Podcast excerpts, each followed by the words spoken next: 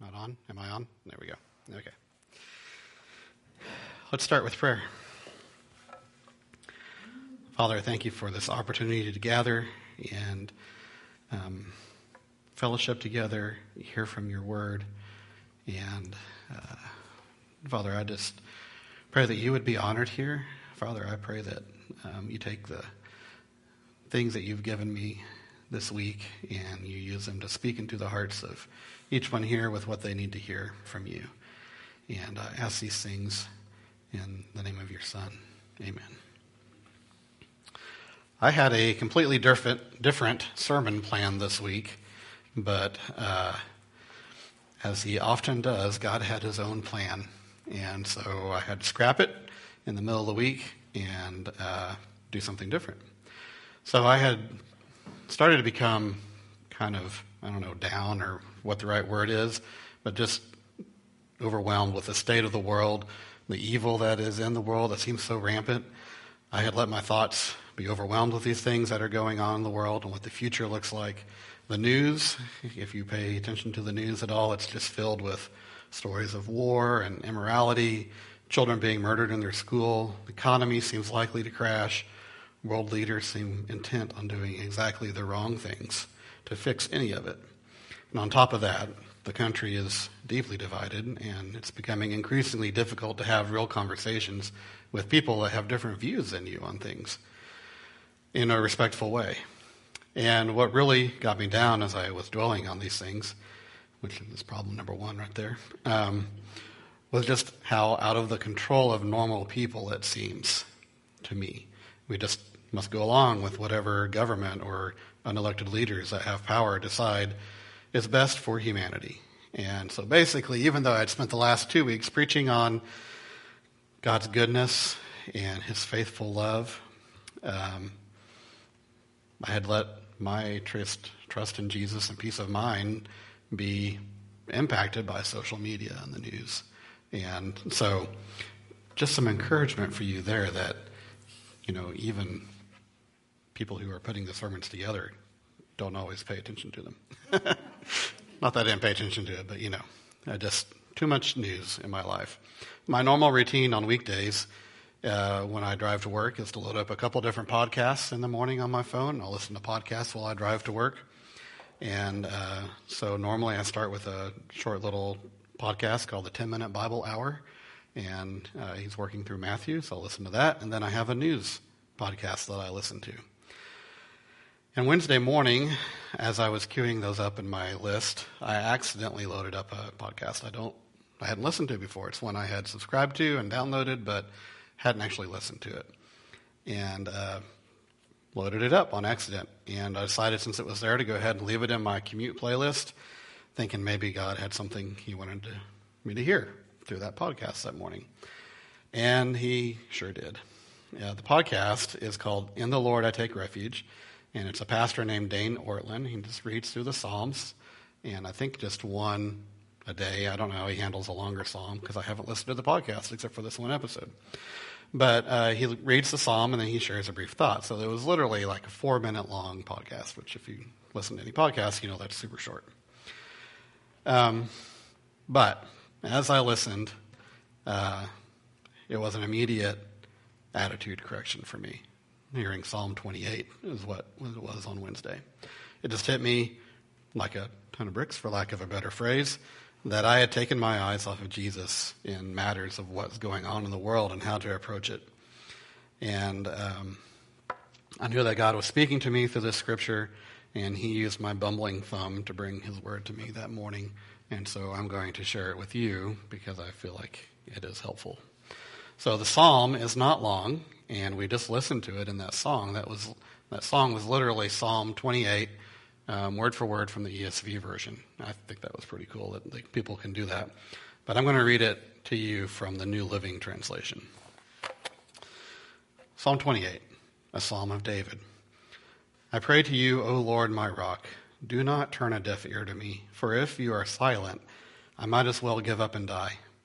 Listen to my prayer for mercy as I cry out to you for help, as I lift my hands towards your holy sanctuary. Do not drag me away with the wicked, with those who do evil, those who speak friendly words to their neighbors while planning evil in their hearts. Give them the punishment they so richly deserve. Measure it out in proportion to their wickedness. Pay them back for all their evil deeds. Give them a taste of what they have done to others. They care nothing for what the Lord has done or what his hands have made, so he will tear them down, and they will never be rebuilt. Praise the Lord, for he has heard my cry for mercy. The Lord is my strength and shield. I trust him with all my heart. He helps me, and my heart is filled with joy. I burst out in songs of thanksgiving. The Lord gives his people strength. He is a safe fortress for his anointed king. Save your people. Bless Israel, your special possession. Lead them like a shepherd and carry them in your arms forever. So I just want to use this psalm as the launching point to talk about what God was saying to me, because it was his launching point to me, and the message to pass along to you. So starting with the first couple of verses there, uh, you can see that David is desperate as he writes this song. He's in some kind of bad situation. Uh, he's, you know, he's so desperate, you can hear it in his voice when he writes, If you are silent, I might as well die. I might as well be dead. I need to hear you. He's not just being dramatic, um, although David could be dramatic. But if you know the life of David, you know that it's a real possibility that his life is at stake here. Often, when things were going wrong, his response was to turn to the Lord and write these poems. You know, when I'm in a bad situation, I usually just try to get out of it. And David writes, writes poetry. Special guy. But um, you know, you can read through his story, First and Second Samuel. You can see all the times that his life was in danger. There were plots against him from people who were supposed to love him and people who were supposed to take care of him. We don't know exactly what's going on in this psalm that motivated David, but we do know that it's obvious he's in a bad place. But it's not unique in his struggle. You know, David uh, was unique. He was a king of a country, and his culture and time, and uh, it's a unique situation because who he is and his role in society. But his words go far beyond any particular cultural context or personal context. And what I mean by that is we've all have dealt in struggles in our life where we feel like everybody is against us. Nobody likes us. Might as well go eat worms, right? And um, it just occurred to me that that's actually a weird way of saying I might as well die, eat worms, because anyway, sorry. Never caught that before. Um, but we've all dealt with that. And we've all been in that situation where we just, I'm desperate for some help here, Lord. I don't know what to do in this situation. And so we can look at David's words. This is what I appreciate about David is he just writes it down and he's honest about it. And we'll talk more about that in a second. But David, he had such a close relationship with the Lord um, that he's called a man after God's own heart. But he's in this desperate need to know that God is listening to him. And that's what he wants to know. Is God listening? Is God hearing him? I've been through times in my life where it doesn't seem like God is listening to me, and there's been times when I can't hear him speaking to me. This is a two way conversation God listening to me, me hearing God. And there, we've all been through those times, and I have too. I suspect you have too, because all of you, as far as I know, are human, and this is a human condition. Um, we were designed by God to have a relationship with Him. He baked it into Adam and Eve, so to speak, uh, from the very beginning. They lived in constant community with God in the Garden of Eden until they rebelled. And after that rebellion, they had to leave His presence. But it was there, it was part of who they were. And ever after that, humans, in their deepest part of our hearts, desire this connection. Um, even those who outwardly reject God um, they still have this desire. They just don't recognize what this need is. We try to fill it with all kinds of things when we're in rebellion with God. Even those who know God and have been close to Him, at those times when you're sinning and you don't want to be, you know, face God, you'll try to fill that need for God with whatever, you know, Facebook or, I don't know, cake or all kinds of things. And uh, that's just how humans work. we try to fill that hole with everything that isn't God, but ultimately it's unfulfilling. We need to hear and be heard from God. So David's dealing with this. Is God listening? I need God to hear me, and I need to speak to him. And so, what's David's response to the trouble going on in his life, the bad situation he's in? And does God listening? David responds by turning to God. So, in his desperation, he responds in a way that is unique for someone who's a king. David's a king, right? He has all this power and authority available to him. He has whole armies to command. He has servants. He's a leader of men, of armies, and of a nation. He can take action and get things done with just a word to tell someone to go do something, and it's done. And we see him use that thing later, or at some point in his life, for bad purposes. But he can do that. So, why does he do this instead? Instead of taking human action and taking human strategy, he prays. David goes straight to God and he cries out to him for help and mercy. So, verse 2, let me just read this again to you. Listen to my prayer for mercy as I cry out to you for help, as I lift my hands toward your holy sanctuary. The lifting of hands to the holy sanctuary, the holy sanctuary was the Holy of Holies in the tabernacle. And that is where God's presence was, right? That was the sign of God's presence. So the lifting of his hands to the sanctuary is a symbol of him looking for God's presence. He wants to hear, to be heard, and to be in God's presence because he knows that is where his salvation is going to come from, from his enemies. His enemies that say they're friendly, but actually stab him in the back. So David had no thought, had no problem being honest. He had honest thoughts, uh, and he put them down on paper or parchment or whatever David was writing on. I don't know, actually. But he put them down on his prayer, and he, his feelings were honest, and he was asking for judgment on his enemies. And when we read that now, it seems uncomfortable to me to be praying to God and say, God, smite them, you know, take them out and give them what they've, you know, it just doesn't feel right. Like we're supposed to be all nice and loving and kind. But David's like, dude, take them out because they're against you. And, um, you know, he asked God not to drag him away with those who are evil. And then maybe this is some insight into the situation. Like I said, he says the evil in this case are those who speak friendly words to their neighbors while planning evil in their hearts. Can you relate to that? Ever had a friend or a boss or someone who was friendly to your face uh, but stabs you in the back? And this is what David was dealing with. We've run across people who appear this way. Like I said, it could be a boss, it could be a friend, it could be someone you work with. We can even see it in people in power in government roles or corporations. They say they have our best interests at heart, but their actions clearly show that they don't. And so we've dealt with this.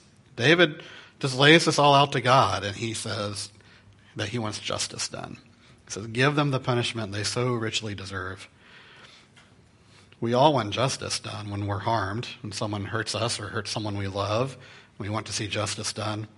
When we see people um, taking advantage of innocent or hurting the innocent, we want to see justice done.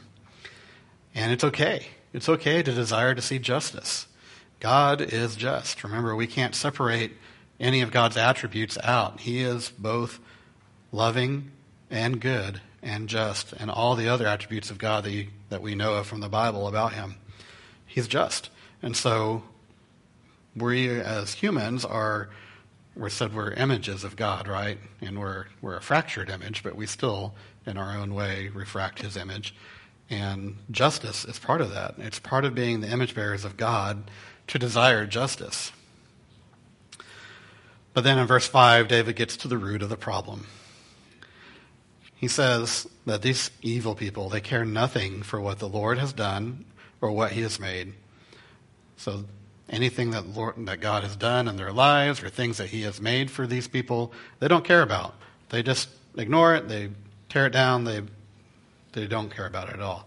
So he asks God to tear them down. They'll never be rebuilt. The heart of the matter is that these people don't care for God or God's kingdom or anything that he's built, done, or given to them. This is the heart of all sin and suffering in the world, is God's creation turning away from him and not doing the things he's given them to do. So God created humans, he created spiritual beings, he, he created all of it, and those who have will, like the uh, spiritual beings and humans, um, you know, he created us to be in relationship with Him, and He gave us jobs to do, and um, we just said, no thanks. We don't want to do that. So we said we want to build our own kingdom. God has His kingdom. Remember, God's kingdom is the extent of His rule, where His effective rule, where people are in submission to Him. And He wants us to help extend that kingdom. That's part of our job. But we're more interested in building our own kingdom. So God, but even even with that, God offers and extends love to everyone. He's gone to great, painful lengths to bring us into this family. But most of the world says, no thanks. I just want to do my own thing. I want to be the king of my world, not you. And so they just reject God. God says, God, or David says, God's going to tear those wicked people down. They will never be rebuilt. Be rebuilt. There is an immediate consequence that David is looking for in his situation, but there's also an eternal one. There is a day coming when evil will be dealt with. Those who have the blood of Jesus covering them will be welcome to continue in God's kingdom. But those who have re- rejected God's kingdom in life will not receive it in eternity. They'll just get what they want. So we go through all of this. David airs all of his grievances. He lays it all out for God. He's honest with how he feels. And then how does he respond in verse 6? He responds with praise. Let me just read that.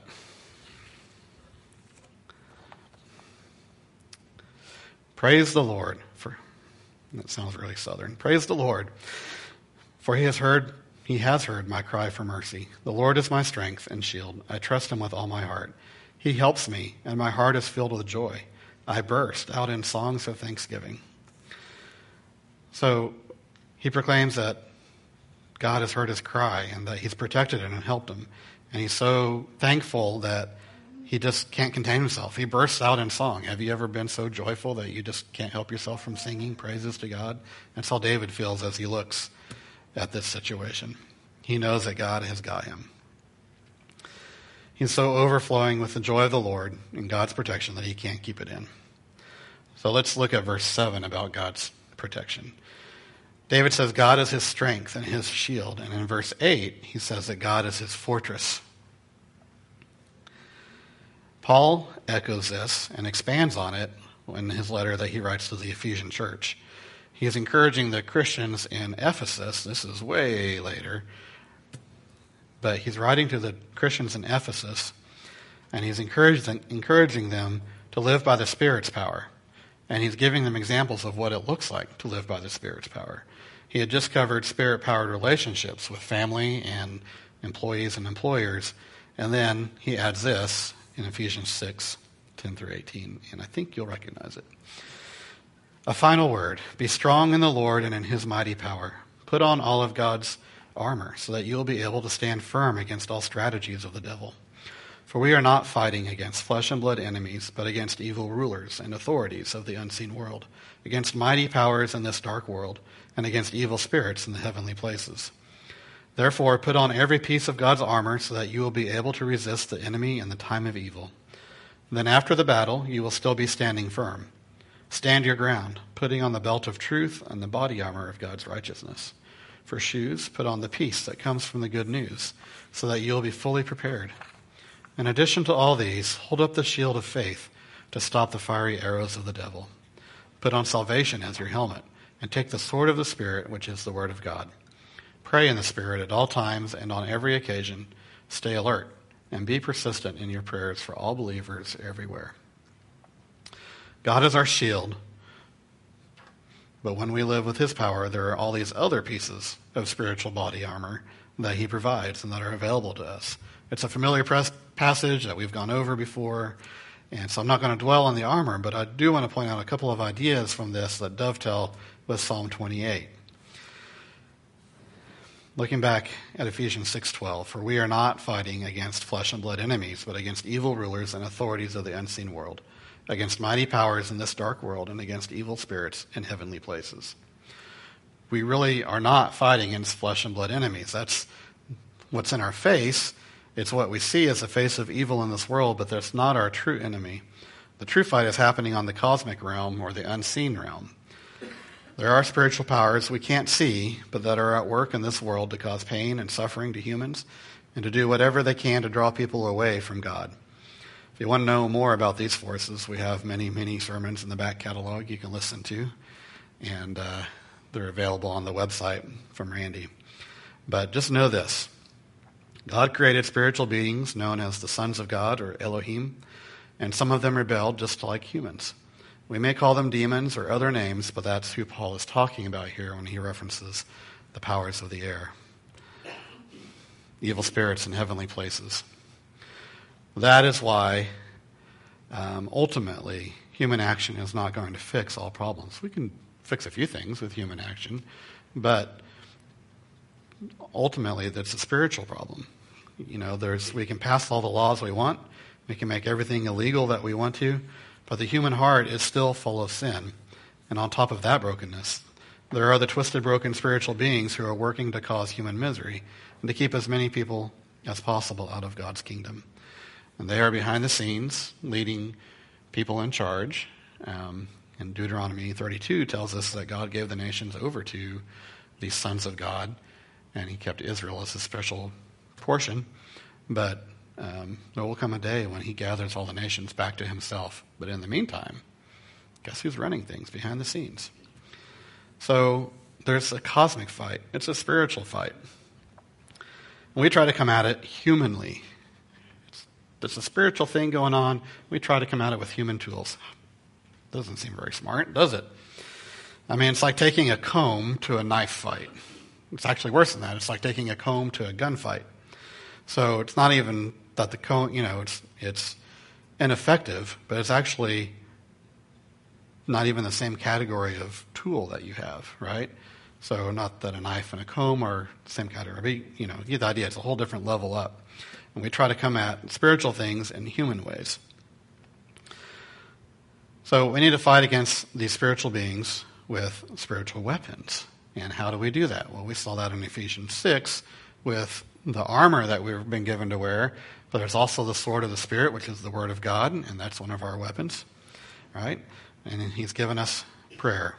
The God of the universe created everything, including all the angels and all these cosmic beings, but He's given us His Spirit to live inside of us and empowers us to expand His kingdom.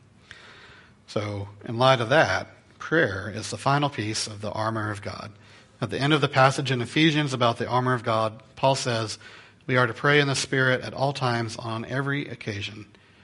Stay alert and be persistent in your prayers for all believers everywhere. This often gets left out of the teachings about the armor of God, but it shouldn't. It's an essential part of it. Prayer is one of the tools in our package of spiritual warfare, and an important one. And also, we are taught to be staying alert. So, just like someone in the military and the army has to stay alert when the enemy is around them, we need to stay alert as well. Paul's saying, You've got all this protection, all this defensive armor to protect you from the evil one. You've got God's word as a sword, which is an enemy, a weapon that the enemy can't stand against. But you also must pray in the Spirit at all times.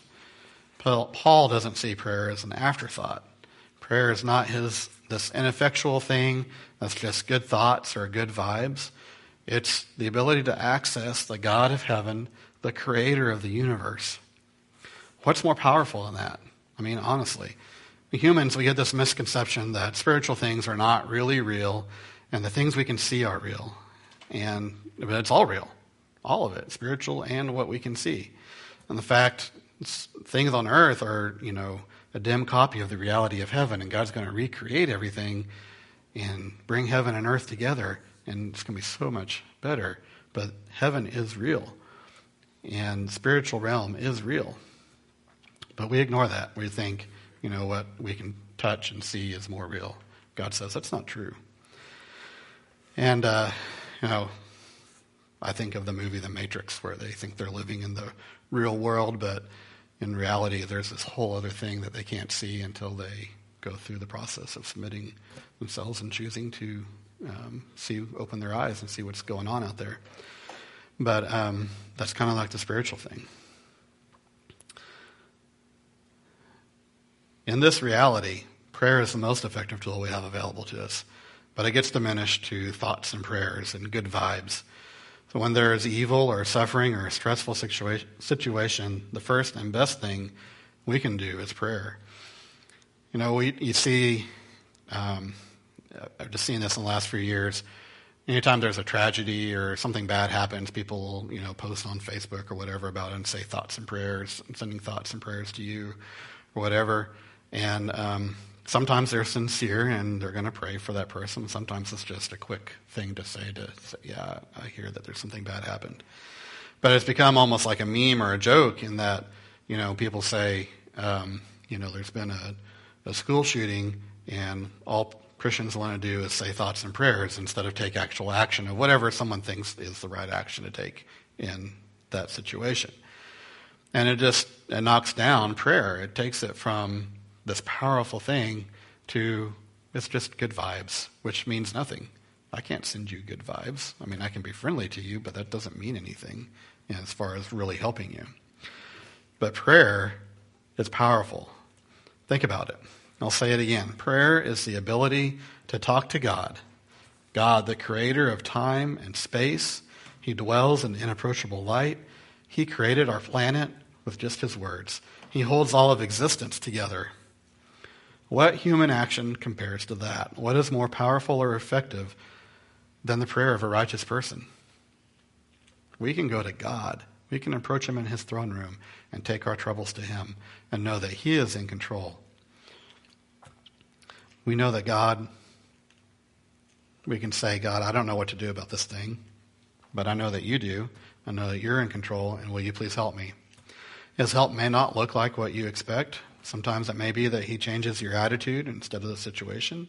Sometimes he empowers you in an unexpected way to help in the situation or to do things. But he will help if you just go to him in prayer. So the interesting thing is, Paul is in jail as he writes all this in Ephesians. And he's asking for prayer, not to get out of jail, but to help him spread the good news, to be bold enough to keep, proclaim, keep proclaiming the good news. David, back in Psalm 28, says, The Lord gives his people strength. He is a safe fortress. Paul knew this. He understood the power of God. And he relied on that power to complete his mission of sharing the good news of God's kingdom with those who are far from God. And this is the good news God loves us, He wants relationship with us. He created us, and even though we have each rebelled against Him in sin, He had a plan from the beginning to bring us back into His kingdom and family. That plan was that Jesus would die in our place for our sins as the perfect sacrifice. Because of Jesus, we can be welcomed back into God's family and we can be a part of his kingdom. And by the power of the Holy Spirit living in us, we can help expand that kingdom. That's the good news.